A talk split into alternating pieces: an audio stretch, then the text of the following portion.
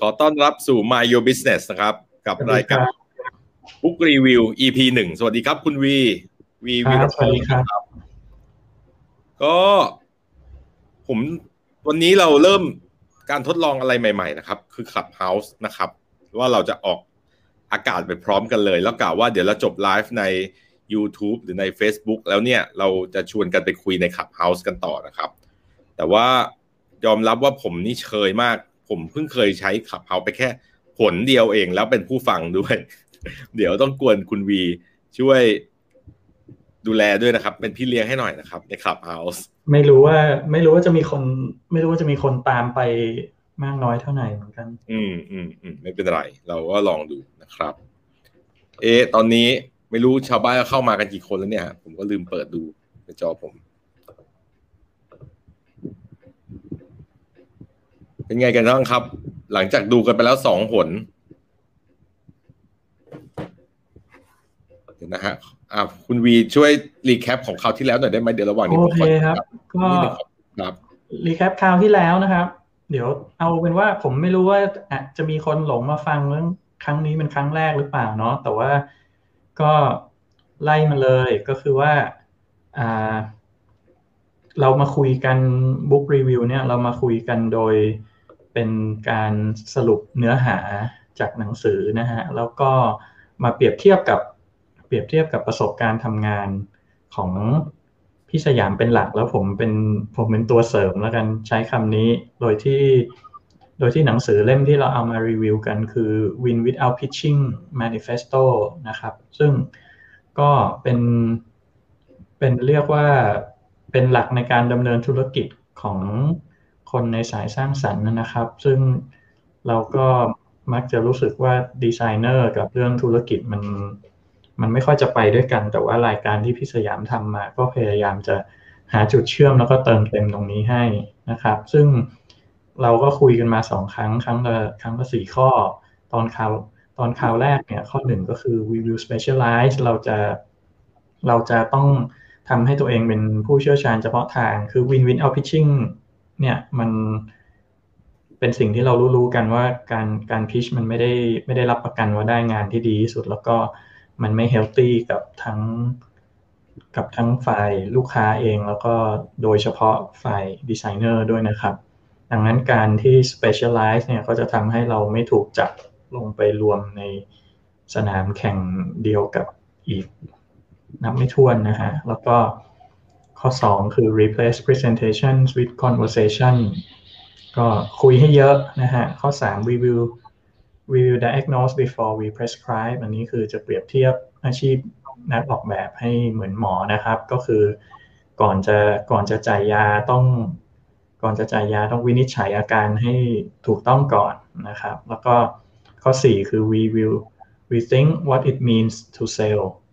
ก็คือให้ทบทวนว่ากิจกรรมการขายเนี่ยมันไม่ใช่การขายโดยที่เหมือนเป็นเหมือนเป็นพนักงานขายที่ตั้งใจเอายอดแล้วก็คอยกดดันกดดันกดดันนะ แต่ว่าเป็นคนที่คอยช่วยช่วย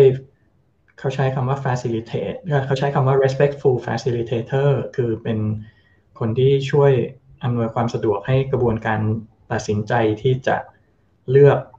จับจ่าย เลือกใช้บริการอะไรต่างๆ เนี่ยมันเป็นไปได้อย่างราบรื่นนุ่มนวลแล้วก็ยังตอบสนองความต้องการที่แท้จริงของของทางฝั่งลูกค้านะครับ ส่วนข้อ 5 we will do with words what we used to do with paper อันนี้ก็คือพูดเรื่องการตกลง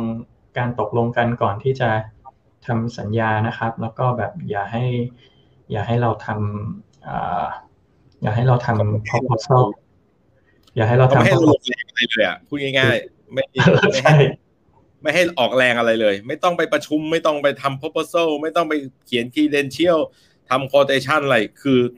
ทุกอย่างเนี่ยผ่านการคุยกันความคาดหวังงบประมาณหรืออะไรก็แล้วแต่ เพื่อจะได้ทราบว่าทั้งสองฝ่ายเนี่ยเหมาะเจาะซึ่งกันและกันแล้วเราเนี่ย สร้างความแตกต่างในสายตาลูกค้าได้ จริงหรือเปล่าอะไรเงี้ยครับครับ ข้อ 6 we will be selective นะครับ ก็คือเราเราก็จะแทนที่เราจะวิ่งหาลูกค้า แต่เราจะเริ่มเลือกลูกค้านะครับ แล้วก็เพราะว่าเพราะว่าลูกค้าที่ดีที่ดีในที่นี้หมายถึงที่เหมาะสมสำหรับดีไซเนอร์แต่ละเจ้าเนี่ยไม่ได้มีเยอะนะฮะแต่ว่าถ้าเราเลือกเลือกลูกค้าให้ให้เราได้จำนวนลูกค้าที่น้อยราย แต่ว่า แต่ว่าลูกค้าเขาเติบโตพัฒนา พัฒนาตัวเขาเองไปพร้อม ๆ กับการทำงานร่วมกับเราเนี่ยจะดีกว่านะครับ แล้วก็ข้อ 7 we will build expertise rapidly ก็เราก็ต้องพัฒนาตัวให้รวดเร็วสมกับที่เราประกาศตนตั้งแต่ข้อแรกว่าเราจะเป็นผู้เชี่ยวชาญทางนี้แยกแยกตัวเองออกมาแล้วเราก็ต้อง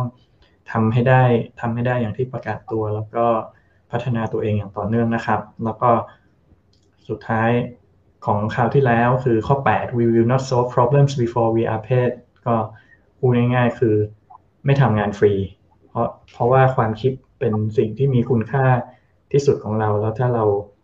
แบบเข้ามาขอให้ทำนู่นทำนี่ก่อน ก่อนที่จะก่อนที่จะจ่ายเงินแล้วเราทำให้มันก็เหมือนเราก็ไม่ได้ให้ค่าการทำงานและความคิดของเราเองนะครับคราวที่แล้วมันก็เลยเป็น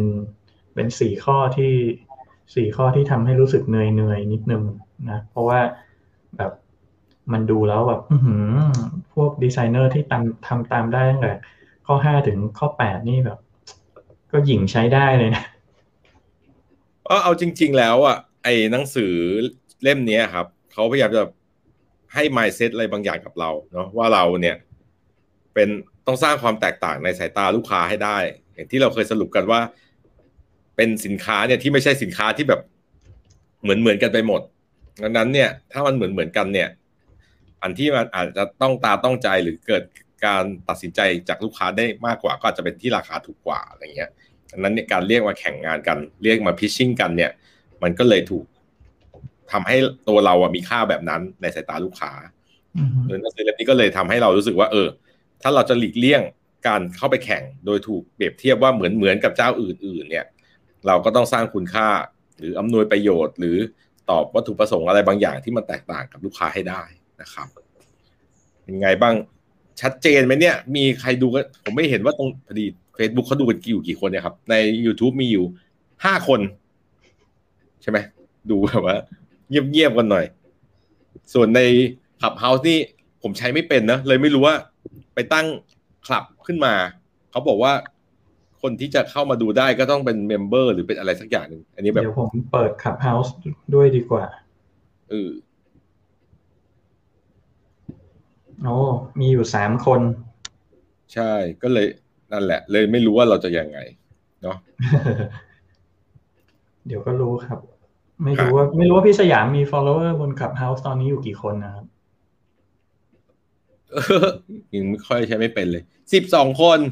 อืม ก็คือถ้ามันก็จะแถวๆนี้เนาะเพราะว่าเขาต้อง follow เราเราถึงจะอินไว้เข้าเข้ามาได้เนาะใช่ไหมครับคุณบิ๊กปริวัติบอกว่าชัดเจนครับ ขอบคุณที่ขอบคุณที่มาอยู่ฟังด้วยกันนะครับ ขอบคุณครับ อ่า ก็ไม่รู้ว่าจากคราวที่แล้วเนาะแปดข้อ วันนี้จะเป็นสี่ข้อสุดท้ายนะครับ ซึ่งผมมองว่าสี่ข้อนี้ก็น่าสนใจ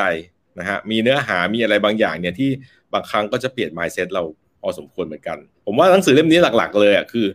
มันสะกิดให้เราหยุดมองวิธีที่เราทำธุรกิจว่าเรากำลังทำแบบไหนอยู่ใช่ไหมฮะ แล้วเราก็กำลังเป็นอย่างที่เขาบอกหรือเปล่าว่าเรากำลังพยายามจะไปนำเสนอตัวเองว่าเราเป็นอย่างงู้นอย่างนั้นอย่างนี้ ดีอย่างนั้นดูอย่างคนดีอย่างนี้ในสายตาลูกค้า แล้วก็ให้ลูกค้าเขาเป็นคนเลือกว่าเขาอยากจะร่วมงานกับเราหรือไปร่วมงานกับคนอื่น ในขณะที่ ไอตัววิธีคิดของหนังสือเล่มนี้เองเนี่ยเขามองว่าเราอาจจะทำหน้าที่แค่เออให้ให้ลูกค้ารู้สึกว่าเราอะฟิตที่จะช่วยเขาในการแก้ปัญหาหรือเข้าใจวัตถุประสงค์ในงานของเขานะครับ เรามาต่อกันเลยไหมคนน้อยคนมากไม่เป็นไร เราก็จะลุยของเราต่อไป อืมครับ อ่างั้นงั้นเดี๋ยวเริ่มงั้นเดี๋ยวเริ่มข้อเก้าเลยแล้วกันนะฮะ ข้อเก้านี่ถูกใจผมมาก ข้อเก้านี่ถูกใจผมมาก ข้อเก้าบอกว่า we will address issues of money early คือเรื่องเงินให้รีบคุยใช้คำนี้แล้วกันเนาะเพราะว่าปกติเนี่ยเรามักจะถูกสอนมาว่าถ้าเป็นคนที่สุภาพก็อย่าอย่าพูดเรื่องเงินมากเนาะแต่ว่าทีนี้ในในทางธุรกิจเนี่ยบางทีการพูดเรื่องเงินให้เคลียร์ก่อนก็ดี แล้วก็มันมีคำหนึ่งที่ มันมีคำหนึ่งที่ผมว่าผมชอบมากในบทนี้เนาะคือคำว่า financial fit คือบางครั้งเราบางครั้งเราเหนื่อยทำโน่นทำนี่ไปเยอะแยะ โดยที่ไม่รู้ว่าลูกค้าเขามีงบเหมาะกับเหมาะกับเลทของเราปกติหรือเปล่า กว่าจะรู้ว่าเขากว่าจะรู้ว่าเขาจ่ายไม่ไหวบางทีเหนื่อยไปเหนื่อยไปเยอะแยะแล้วอย่างที่หลาย ๆ คนชอบไปลูกค้าเรียกไปรับบลีฟแข่งงานเนาะ แล้วก็ไปแบบว่าอธิบายโจทย์ อธิบายบลีฟว่าเขามีปัญหาอะไรเขาเป็นองค์กรอะไรเขาต้องการทำนู่นนี่นั่นอะไรอย่างงู้อย่างนี้ กลุ่มเป้าหมายเป็นใครพูดทุกอย่างเลย แต่ไม่ได้พูดว่าทั้งทั้งหมดเนี่ยเขามีงบประมาณที่จะให้เราไปจัดการเท่าไหร่ แล้วโดยที่ผ่านมาจากประสบการณ์ที่เราเคยร่วมการประชุมแบบนี้มาเยอะมากๆเนี่ยเราแทบจะเป็นคนเดียวเลยที่ถามเขาว่า ไม่ทราบว่างบเท่าไหร่ แต่นั่นนั่นคือช่วงแรก ๆ เนาะที่เรายัง ทำแบบนั้นอยู่ แต่ช่วงหลังๆเนี่ยแค่โทรมาบอกว่าให้ไปฟังบลิฟหรือว่าสนใจไหมอะไรเงี้ยก็คุยทางโทรศัพท์เลยคือไม่มีทางไปปรากฏตัวในห้องประชุมโดยที่เราไม่รู้ว่า การเดินทางออกไปหาเขาครั้งนั้น เนี่ยมัน มันแลกกับอะไรฮะ เพราะว่าเอาจริงก็คือการลงทุนมีความเสี่ยงนะผู้ลงทุนควรศึกษาข้อมูลก่อนการตัดสินใจเนี่ย เราไม่มีข้อมูลอะไรเลย แล้วเราก็จะไปแข่งกับคนอื่นอีกต้องไม่รู้กี่เจ้า ลูกค้าเดิมพันเท่าไหร่เราก็ไม่รู้ แต่เรารู้แน่ๆว่าเราต้องเสียอะไรบ้าง ทั้งเวลาทั้งทรัพยากรทั้งทีมนะครับ แล้วถ้าเกิดว่าแข่งจนชนะแล้วเนี่ย เพื่อจะให้ลูกค้ามาบอกแล้วว่าเขามีงบไม่ถึงกับราคาที่เราเสนออย่างเงี้ย หรือเจ้านั้นถูกกว่าคุณตั้งเยอะแน่เขาเลยได้งานไป หรือเจ้านั้นถูกกับคุณตั้งเยอะแน่แต่ว่าเราอะชอบงานคุณนะ เขาบอกลดได้ไหมลดให้เท่าเขาได้ไหมเจ้าทุนนะ คุณถึงจะได้งาน ถ้าไม่งั้นเนี่ย เราอาจจะจำเป็นต้องเลือกบริษัทอื่น ๆ ซึ่งมันก็จะเป็นไม้ตายที่ ถึงตอนนั้นแล้วเราทำอะไรได้อะนึกออกไหมฮะดังนั้นเนี่ยไอการพิชชิ่งแบบเนี้ยเขาเลยพยายามบอกว่า เราต้อง address เรื่องเงินแต่เนิ่นๆ เพราะว่า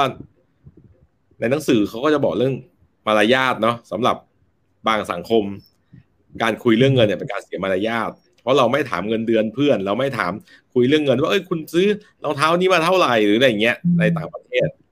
แต่ว่าในทางธุรกิจเนี่ยการคุยเรื่องเงินเนี่ยมันเป็นเรื่องที่น่าจะเป็นเรื่องปกติ เพราะว่าเรากำลังจะมาแลกเปลี่ยนผลประโยชน์กันใช่ไหมฮะมีมีประสบการณ์อะไรบ้างกับเรื่องพวกนี้ มีประสบการณ์ไงบ้างคือ ถ้าไม่เกี่ยวกับธุรกิจเนี่ยมีเยอะเลยพวกเพื่อนที่ชอบพูดเรื่องเงินแบบไม่รู้กาลเทศะแล้วทำให้เราอีอะ เออมีบางคนเนาะซึ่งบางทีมัน มันก็ไม่ มันก็ไม่สบายใจ แต่ว่า แต่ว่าในในในทางธุรกิจอะ ผมผมไม่เคยรู้สึก ไม่ไม่เคยรู้สึกว่ามันเป็นเรื่อง เป็นเรื่องเสียมารยาทที่ที่ต้องคุยเรื่องเงินแต่ว่าอย่างที่พี่สยามบอกว่าเรา ถ้าถ้าเราสามารถหลีกเลี่ยงการแบบเสียเวลาเสียกำลังคนเดินทางเข้าไปประชุมด้วย โดยที่โดยที่ไม่รู้ไม่รู้งบได้เป็นเรื่องดีเนี่ยผมว่ามันก็โอเค คือผมคิดว่าผมยังไปไม่ถึงขั้นนั้น บางทีผมก็บางทีผมก็พยายามจะถาม บางทีผมก็พยายามจะถามแล้วอาจจะไม่ได้คำตอบ เรื่องเรื่องงบชัดเจนมากนัก แต่หลังๆหลังๆก็พยายามพยายามเคลียร์เรื่อง เรื่องความคาดหวังตั้งแต่แรกอะคือบางทีมันเหมือนเป็นปัญหาไก่กับไข่อะแบบลูกค้าเขาก็ไม่อยาก ลูกค้าก็ไม่อยากบอกงบเขาเพราะเขาคิดว่าถ้าเขาบอกมาแล้วเดี๋ยวแบบ จริง ๆ เราอาจจะเราอาจจะทำได้ถูกกว่างบที่เขามีส่วนส่วนเราเองอะเราก็รู้สึกว่าเราก็เราอยากให้อยากให้ลูกค้าบอกมาเลยแล้วก็จะได้รู้ว่าทำไหวไม่ไหว แล้วก็แบบหรือหรือทำหรือทำในเงื่อนไขอะไร นะครับ ก็น่าจะน่าจะประมาณนี้ครับ คือผมไม่ได้ ผมไม่ได้คิดว่า ผมไม่ได้คิดว่าการการคุยเรื่องเงินเร็วๆ มันเป็นการเสียมารยาทนะ แล้วบางครั้งผมเจอ บางครั้งผมเจอดีไซเนอร์หรือน้องๆแบบรุ่นใหม่ ๆ เลยบางคนเนี้ยเขาผมรู้สึกดีที่เขากล้าที่จะกล้าที่จะคุยเรื่องเงินกับเราก่อน สมมุติแบบมีจ้างฟรีแลนซ์อะไรเงี้ย บางทีแบบเปิดมา เปิดมาแบบเปิดด้วย เปิดด้วย rate เขาเลย หรือเปิดด้วยรายได้ที่เขาคาดหวังจากจากงานนี้เลย ผมคิดว่ามันมันไม่ผิดอะ คือตราบใดที่เป็นธุรกิจ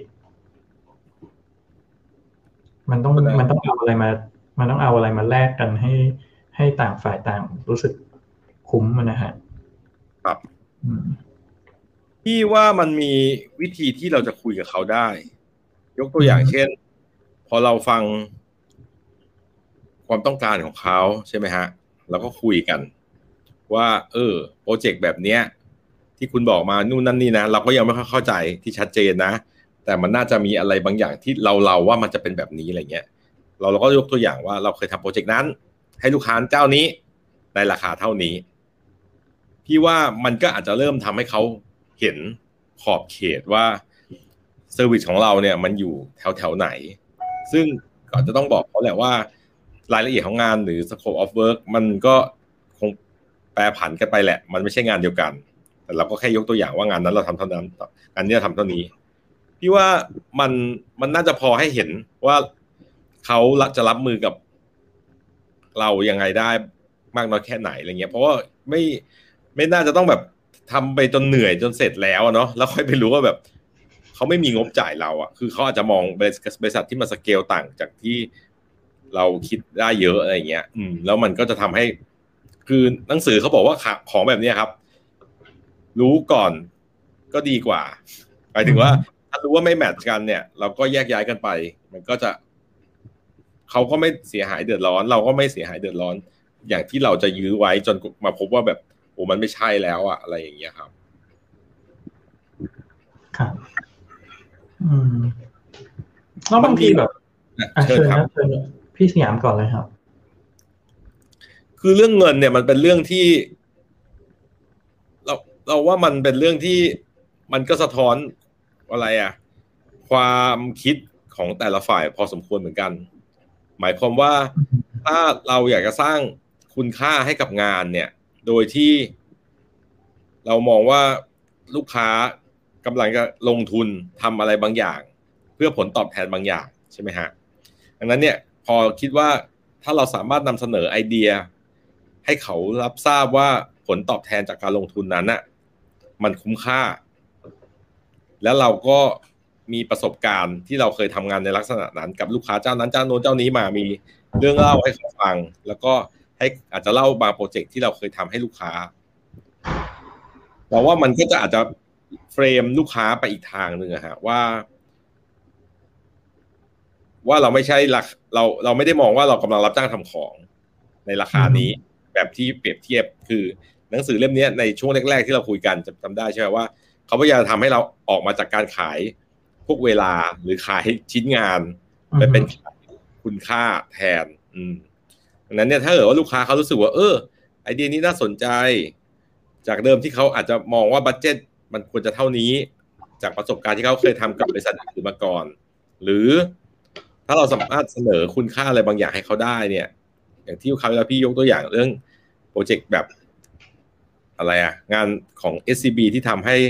ธนาคารไทยพาณิชย์ใช่ไหมครับเป็นบูธที่ลูกค้าคิดว่าทำงานผลเดียว แล้วก็ลื้อทิ้ง ใช้งบเท่านี้ก็พอแล้ว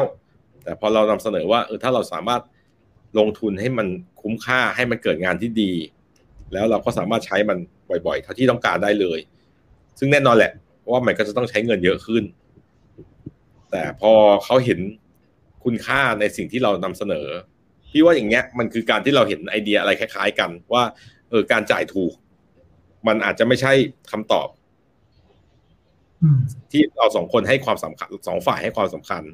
แต่ก็อาจจะมีลูกค้าบางราย ที่เขาให้ความสำคัญกับเรื่องการจ่ายที่เขาอาจจะเป็นพวก budget buyer เนาะที่ให้ความสำคัญกับเรื่อง budget เนี่ย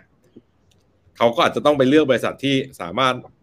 deliver งานที่มันรู้สึกคุ้มค่าใน budget ที่มันเป็นแบบนั้นได้เราว่ามันก็จะได้ไปเจอคู่ที่ถูกอะครับอืมอืมก็มันก็มันมันก็กลับมาที่คำว่า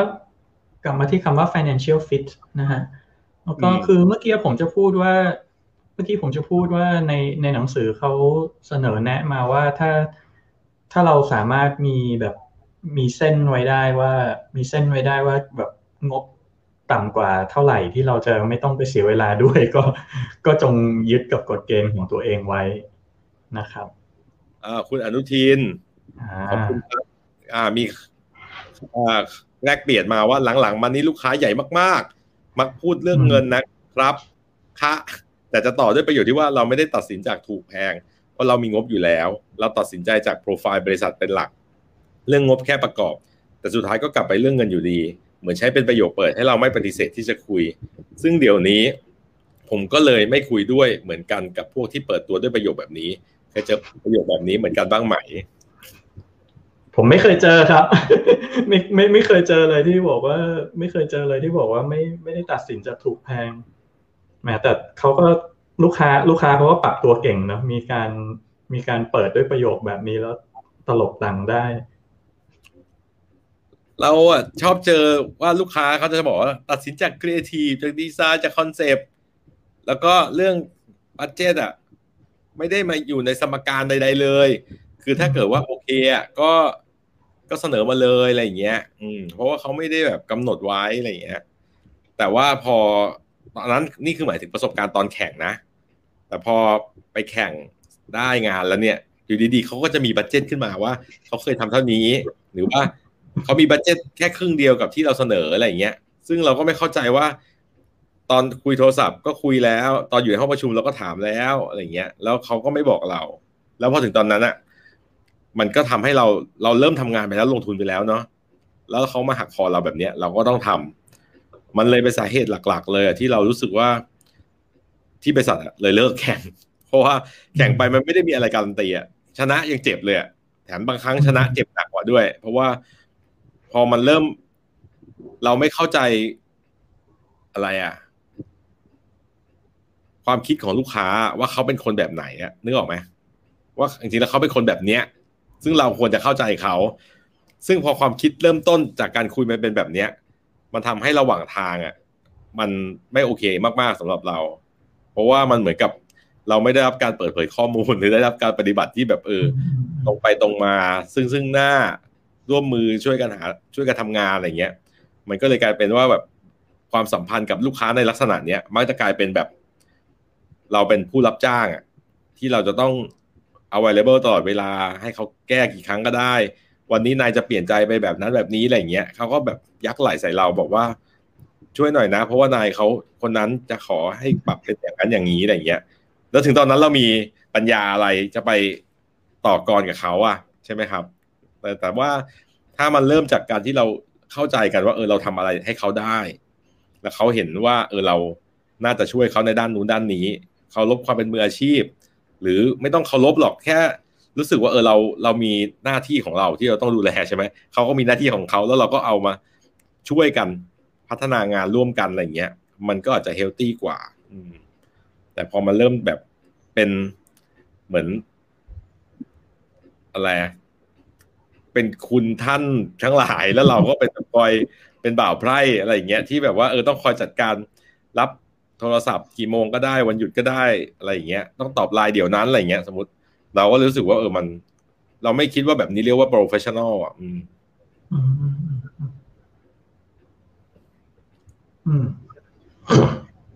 อย่างนู้บอกว่าสุดท้ายก็เลยไม่คุย เพราะด้วยเรื่องประโยคแบบนี้ ดีนะเพราะว่ามันก็ต้องลองหลาย ๆ แบบไปแหละ แล้วเราก็ต้องค่อย ๆ เรียนรู้กันไปครับ ว่าว่าเราทำอะไรอยู่เราทำอะไรได้อะไรเงี้ย แล้วเราก็จะรับมือกับสิ่งต่างๆยังไง ครับ อืม โอเค งั้นเรา งั้นเราไปข้อต่อไปนะฮะ ก็ข้อสิบ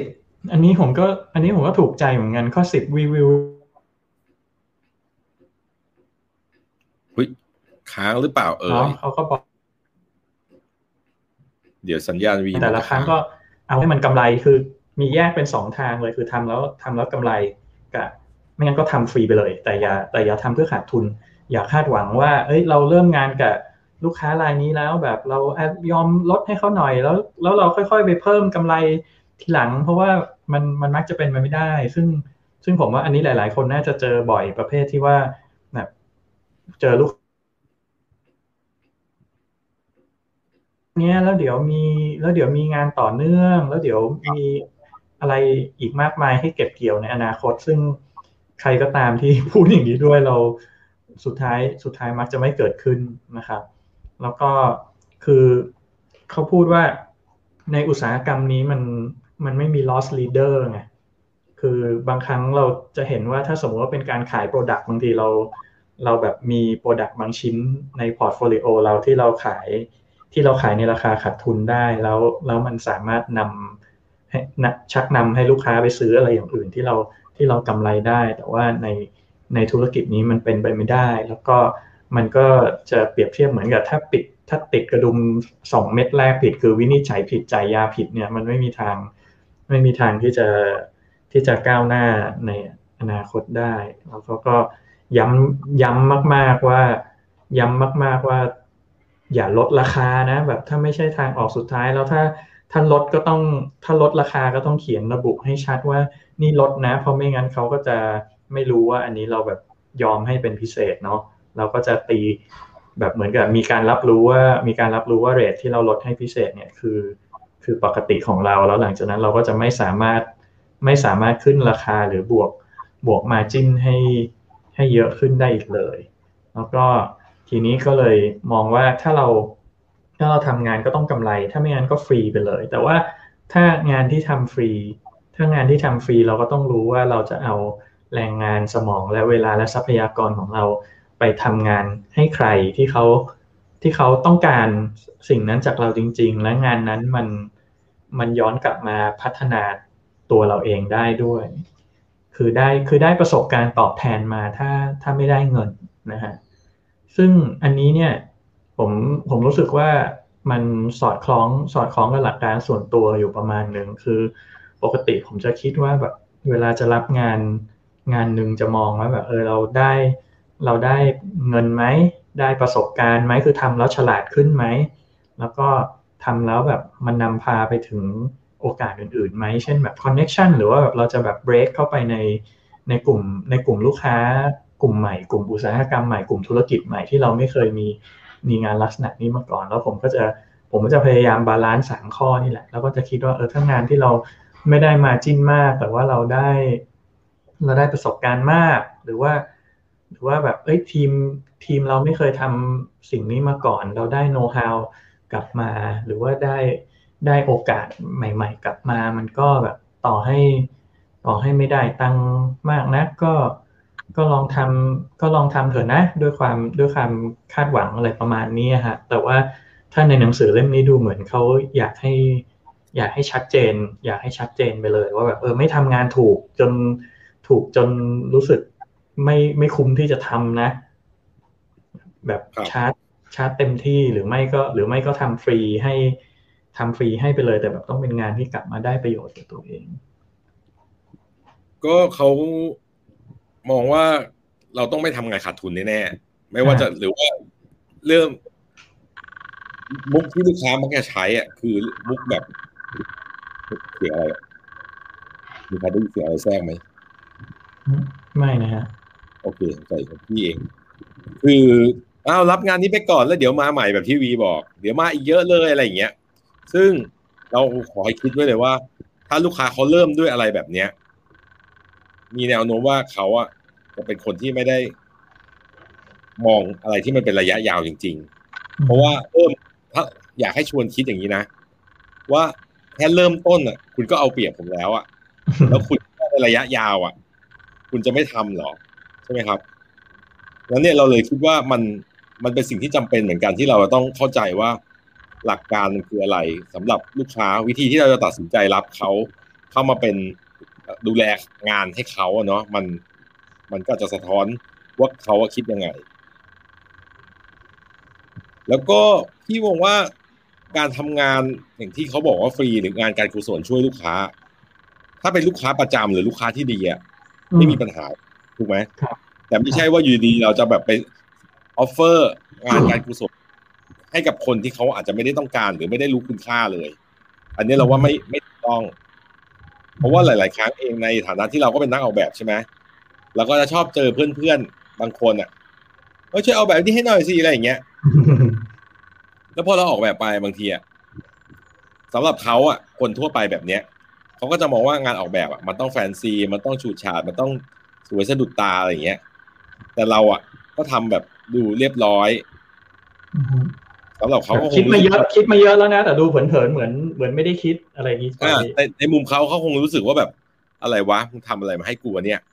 คือบางครั้งคำขอบคุณเรายังไม่ได้เลยนะแล้วเขาก็ไม่เอาไปใช้ แล้วเขาก็ไม่เมนชั่นใดๆเลยอะมันเลยคล้าย ๆ กับว่า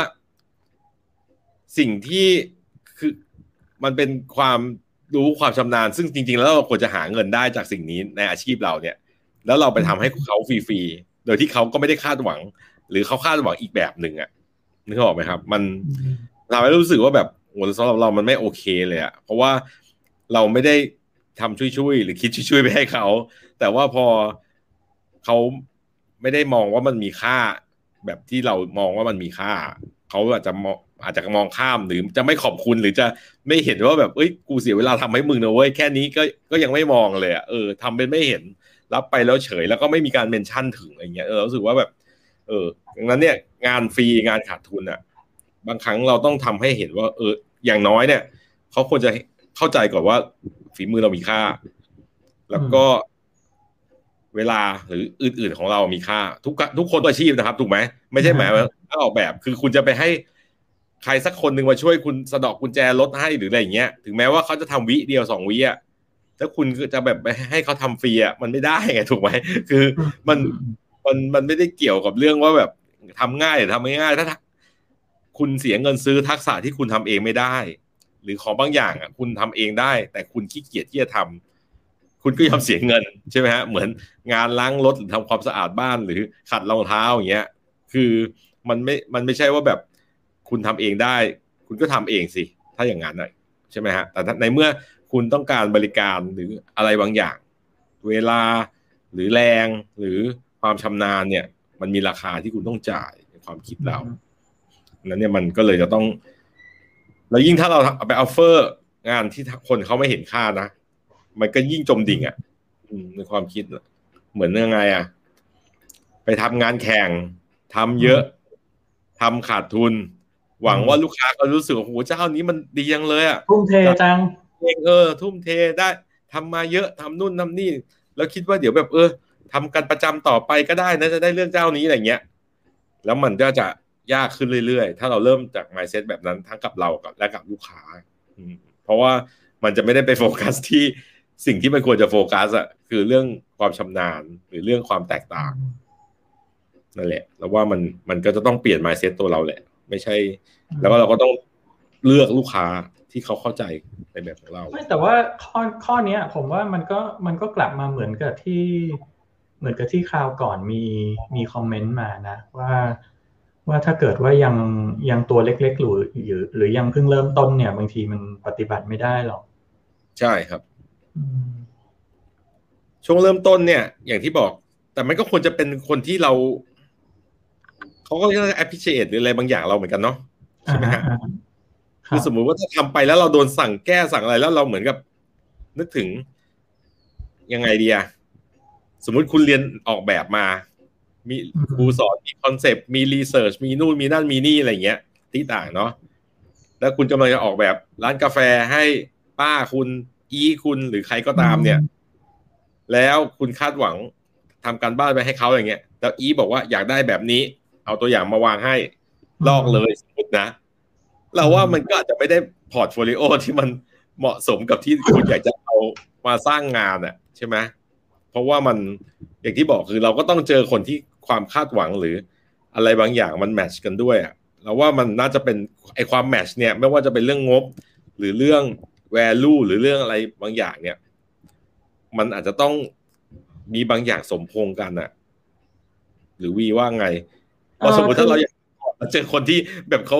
อยากจะเอาก๊อปปี้สตาร์บัคเลยสมมติ แล้วก็ให้เราไปทำ artwork มาแบบนั้นแบบนี้อะไรเงี้ยแล้วเราก็ได้พอร์ตร้านกาแฟมาครบชุดแต่ว่าอาจจะคล้ายๆสตาร์บัคมากๆหรืออย่างเงี้ย มันก็ไม่น่าจะเป็นงานที่ดีหรืองานทุนที่ดีคือคือถ้าคือถ้าพี่พูด คือถ้าพี่พูดเรื่องแบบยกแบบเออไอมาให้ทำโน่นทำนี่อะไรเงี้ย คือผมผมนึกย้อนไปถึงเรื่องของตัวเองเอาสมัยแบบเรียนจบใหม่ ๆ เลยนะ ตอนตอนนั้นก็แบบยังห้าวกว่านี้เยอะแหละ แล้วก็แบบก็มีญาติก็มีญาตินี่แหละ ที่แบบเออมาขอแบบเออให้ทำนี่นี่นี่ให้หน่อยแล้วแบบผมก็ถามเลยแบบเออแบบ มี แบบมีงบเท่าไหร่เขาก็โวยวายว่าแบบเออแบบญาติกันแล้ว แล้วยังจะคิดตังค์ได้ไง แล้วตอนนั้นผมก็จะเรียกว่าไม่มีมารยาทก็ได้นะ คือผมก็บอกว่าอ๋อปกติผมรับงานผมก็ต้องคิดว่า ถ้าไม่ถ้าไม่ได้ตังค์ก็ถ้าไม่ได้ตังค์ก็ต้องได้โอกาสมากขึ้น หรือไม่ก็ได้ความรู้และประสบการณ์จากการทำงานนี้มากขึ้น แล้วงานนี้ผมไม่ได้อะไรเลยสองอย่างนั้นแล้วจะไม่ให้ได้ตังค์ได้ไงครับ แล้วนั่นแหละผมก็ญาติก็โกรธญาติก็โกรธผมไปเลยแต่ผมไม่ได้รู้สึกเสียใจนะ คือนึก คือนึกย้อนไปผมก็นึกย้อนไปผมคิดว่าถ้าถ้าแก้ถ้าแก้ไขอดีตตอนนั้นได้เนี่ย ผมคงมีวิธีพูดที่ซอฟต์กว่านั้นแต่ถามว่าหลักการมันยังเหมือนเดิมไหมผมว่ามันก็มันก็เหมือนเดิมอะคือ คือผมว่าเออเรา เราคงได้ยินมาเยอะแหละประเภทแบบ งานฟรีคือคือคือจริง ๆ ผมผมเป็นคนไม่ค่อยชอบอ่านพวก Facebook Page ที่เป็นแบบชีวิตดีไซเนอร์รันทดอะพวกใน category ชีวิตดีไซเนอร์รันทดทั้งหลายอะที่เขามักจะมีแบบเคสซ้ำๆมาแบบเออแบบคนนี้มาขอให้ทำนู่นฟรีนี่ฟรีแล้วอะไรเงี้ยคือ ผมผมรู้สึกว่ามันมันอาจจะเป็นความจริงที่มีอยู่ในสังคม แต่ว่าการได้รับรู้เรื่องราวซ้ำๆแบบเนี้ยแล้วแล้วเราก็มาแบบเล่นกันเป็นมุกทำเป็นมีมเงี้ยมันไม่ช่วยให้อะไรดีขึ้นไงแต่ทีนี้คือ คือผมก็เลยคิดว่าถ้าถ้าเรายึดมั่นใน ในหลักการตัวเองได้แล้วแบบ ผมว่าโลกโลกสมัยนี้มันต่างต่างไปจากเดิมเยอะนะคือต่อให้คุณ ต่อให้คุณยังไม่มีประสบการณ์สมมุติคุณยังเป็นนักศึกษาอยู่ แต่ถ้า แต่ถ้าทิศทางของงานคุณชัดเจน คุณมีช่องทางที่คุณจะโปรโมตตัวเองจนแบบจนมีคนที่จะที่จะเข้าหาคุณจากจากการที่เขาชื่นชมคุณจริง ๆ อยู่แล้วอะ่ะซึ่งซึ่งอันเนี้ยมันแบบโลกโลกสมัยนี้มันอำนวยกว่า กว่าสมัยสมัยผมยังเด็ก ๆ หรือสมัยพี่สยามยังเด็ก ๆ มากนะฮะดังนั้นมันน่าจะทำให้แบบสุดท้ายเราไม่ต้องไป ไม่ต้องไปง้อประเภทแบบ คนที่ขอให้ทำโน่นทำนี่ฟรี หรือแบบอาศัยความเป็นญาติอาศัยความเป็นเพื่อนอะไรหรือเปล่า หมายถึงว่าถ้าเราถ้าเราสร้างความชัดเจนให้ให้ผลงานของตัวเองจนมีคนชื่นชมเราตั้งแต่ ตั้งแต่เรายังเรียนอยู่เลยเนี่ย แบบสุดท้ายคือยังไงเราเราเราก็สามารถ เลือกที่จะเลือกที่จะปฏิเสธการการขอเฟเวอร์จากคนที่จากคนที่ไม่เห็นคุณค่าเราได้ ผมผมคิดแบบนั้นนะเสนอนะครับสำหรับน้องๆที่ต้องเจอกับกรณีที่มันอาจจะยากลำบากแบบเนี้ย ว่ามีญาติมีอะไรมาขอให้ช่วยฟรีๆอย่างเงี้ย ผมคิดว่ามันอาจจะเป็นโจทย์ในก็ได้นะ ถ้าคุณทำความเข้าใจกับญาติคนนั้นว่า เรากำลังจะมีเป้าหมายอะไร สมมติว่าเรากำลังจะสร้างแบรนดิ้งให้ร้าน ของญาติคนเนี้ยแล้วเราก็อธิบายเขาให้ฟังว่า ร้านที่มันมีอยู่ตอนเนี้ย มันเป็นอย่างนั้นอย่างงู้นอย่างนี้อย่างนั้น สมมุตินะครับ แล้วเราอยากจะสร้างความแตกต่างให้ร้านของคุณเนี่ยเป็นอย่างนี้นะ จากการที่เราทำการบ้านมา ถ้าเขาเห็นค่าว่าเราสามารถทำได้จริง แล้วก็เห็นเป้าหมายร่วมกันเนี่ย มันน่าจะเป็นโจทย์ในฝันที่แบบว่า เออเราจะสามารถสร้างงานแบบ ทั้งชุดใหญ่ ๆ สมมุติว่าสิ่งพิมพ์หรือแบรนดิ้งอะไรก็ตามเนี่ยที่ถ้าเราได้คุยกันก่อนและเข้าใจความต้องการความคาดหวัง คือเราก็จะ win ในส่วนของเรา คือเราได้ portfolio อย่างจริงจังได้ศึกษากระบวนการแทบจะทั้งหมดด้วยตัวเองเนาะแล้วก็ทำงานใกล้ชิดกับลูกค้าที่ถือว่าเขาจะต้องตามเรา ถ้าเกิดว่าคุยกันดีตั้งแต่ต้น แล้วก็เห็นความสำคัญของการร่วมงานช่วยกัน แทนที่จะ ถูกเหมือนอย่างหนังสือที่บอกอะฮะเราไม่ควรจะถูกซีดว่าเราเป็นลูกมือ ที่แบบจะเขาบอกว่าโลโก้ใหญ่อีกหน่อย แล้วเราก็ไปเป็นมือเป็นไม้ให้เขาเล็กอีกหน่อยอย่างเงี้ยเขาควรจะเชื่อมั่นในความรู้ความชำนาญ คือผมไม่ได้คิดว่าการที่เราต้องเรียนมาเนาะเราถึงจะมีคอมเมนต์หรือมีความคิดเห็นอะไรกับงานออกแบบได้ หรือจะมาเป็นมืออาชีพในด้านนี้ได้ ผมไม่ได้คิดว่ามันสำคัญขนาดนั้น เพราะว่าผมเองก็ไม่ได้เรียนมา คือแล้วเนี่ย อาชีพเรามันไม่ได้สำคัญขนาดนั้น หมายความว่าสำหรับบางคนมัน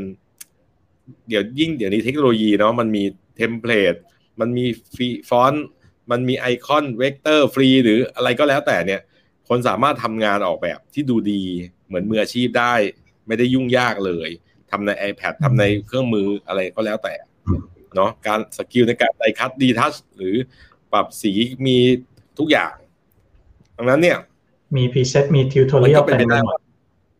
ใช่ มันก็เป็นไปได้ว่า ตัวนักออกแบบเองแหละ ที่จะต้องนำเสนอคุณค่าที่มันเกินเลยไปกว่านั้นมากๆ เรื่องความงามเนี่ยจะเป็นเรื่อง basic พื้นฐานไปแล้ว แล้วเดี๋ยวนี้ลูกค้าก็เก่งขึ้นด้วยทางฝั่ง user เองนะดังนั้นเนี่ยเราก็เลยคิดว่ามันมันจำเป็นแหละที่จะต้อง develop skill develop อะไรหลาย ๆ อย่าง แล้วทำให้งานเราอะมันสร้างความแตกต่างจริงเดี๋ยวโทษนะครับ มีโทรศัพท์เข้า อย่างที่บอกว่า พอเราเป็นมืออาชีพเนี่ย เรา ถ้าเราสร้างความแตกต่างว่าเราเป็นมืออาชีพได้ครับ เรื่องราคงราคาเนี่ย มันก็อาจจะไม่ใช่ พอยที่เราจะมานั่งเจรจากับลูกค้าแบบให้ลูกค้าเขารู้สึกว่าแบบเออราคาตลาดมันเป็นอย่างนั้นอย่างนี้ใช่ไหมฮะแต่ว่าถ้าเราไม่สามารถสถาปนาไอเดียนี้ให้กับลูกค้าเขาเข้าใจเราก็จะถูก อยู่กับจุดเดิมครับว่าเราก็ต้องทำงานคล้ายๆเดิม ก็คือต้องเป็น มันเป็นเหมือนโมเมนต์อำนาจเนาะสมมุติว่าถ้าเราเจอเจอลูกค้าแบบ แก้ได้ สั่งได้เปลี่ยนสีได้อะไรได้ทุกอย่างเนี่ย เราก็จะเป็นแบบนี้ตลอดไปถูกไหมแต่สมมุติถ้าวันหนึ่งเนี่ย เรามาเริ่มคุยกับลูกค้า แทนที่ว่านะพรีเซนต์แบบ แล้วก็ไปถามเขาเรื่องชอบไม่ชอบ เราคุยกันเรื่อง objective ก่อน ว่างานนี้คืออะไร และสิ่งที่เราทำเนี่ยมันตอบ objective ข้อหนึ่งของเราพบไหม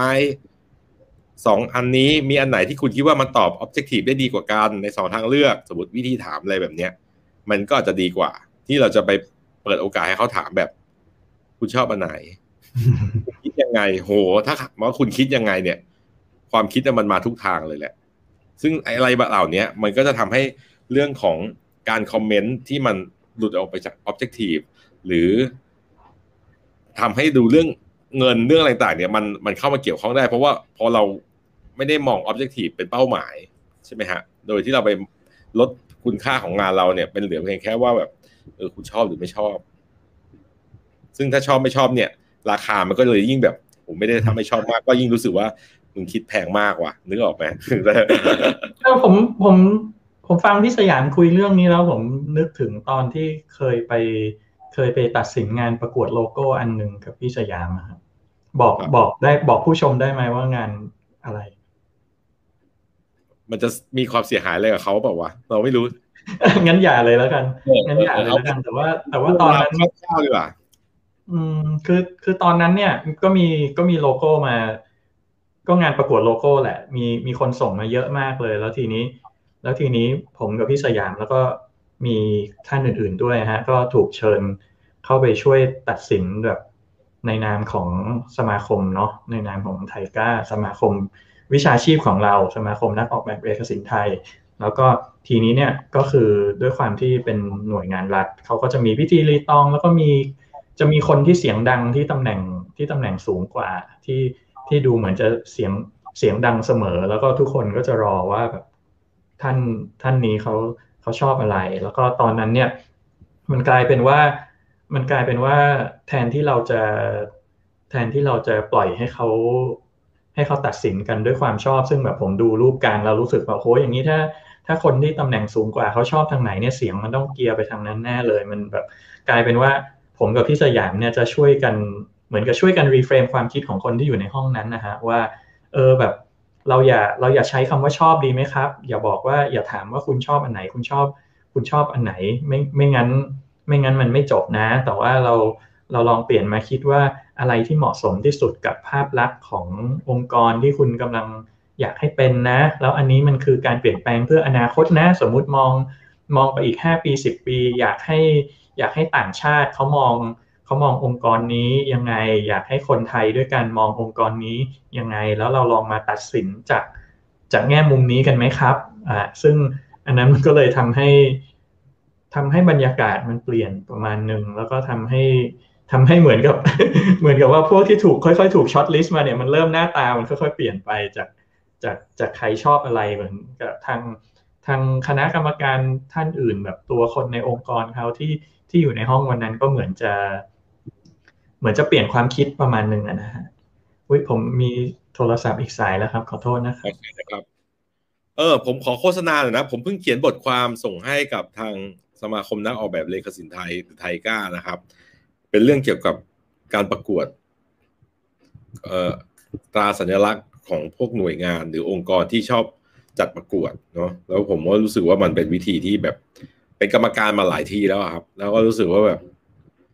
การได้ประกวดการได้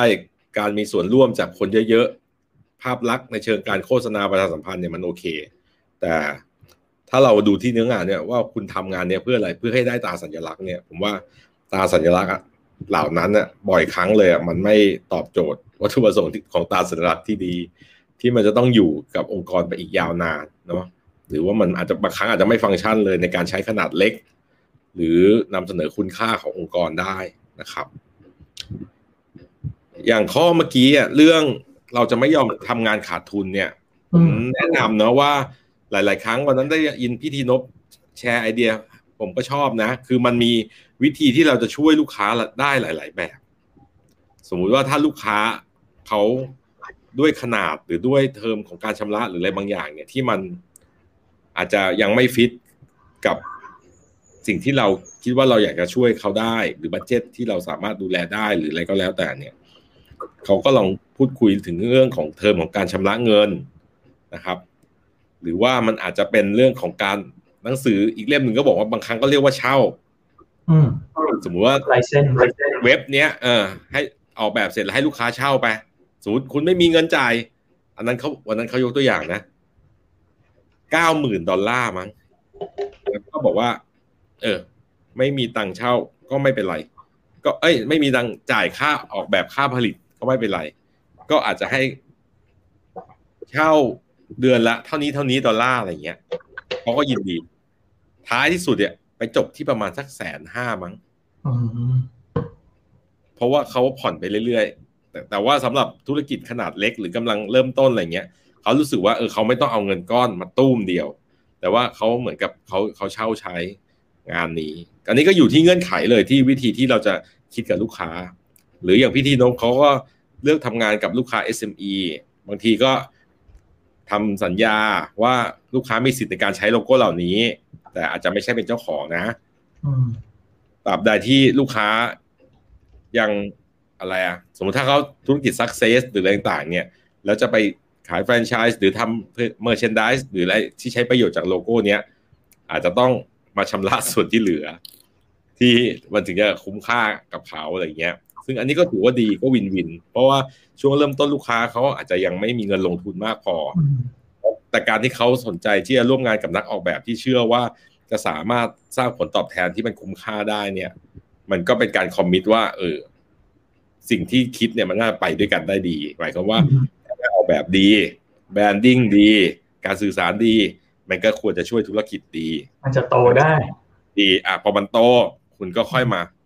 ชำระหรือว่ามาซื้อความเป็นเจ้าของในการเป็นโลโก้นี้เป็นของคุณอย่างเงี้ยคือผมว่า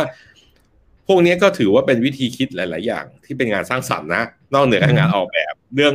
ว่าเราจะช่วยลูกค้าได้ยังไง ไม่ใช่แค่มานั่งทำดีไซน์ แต่ในเชิง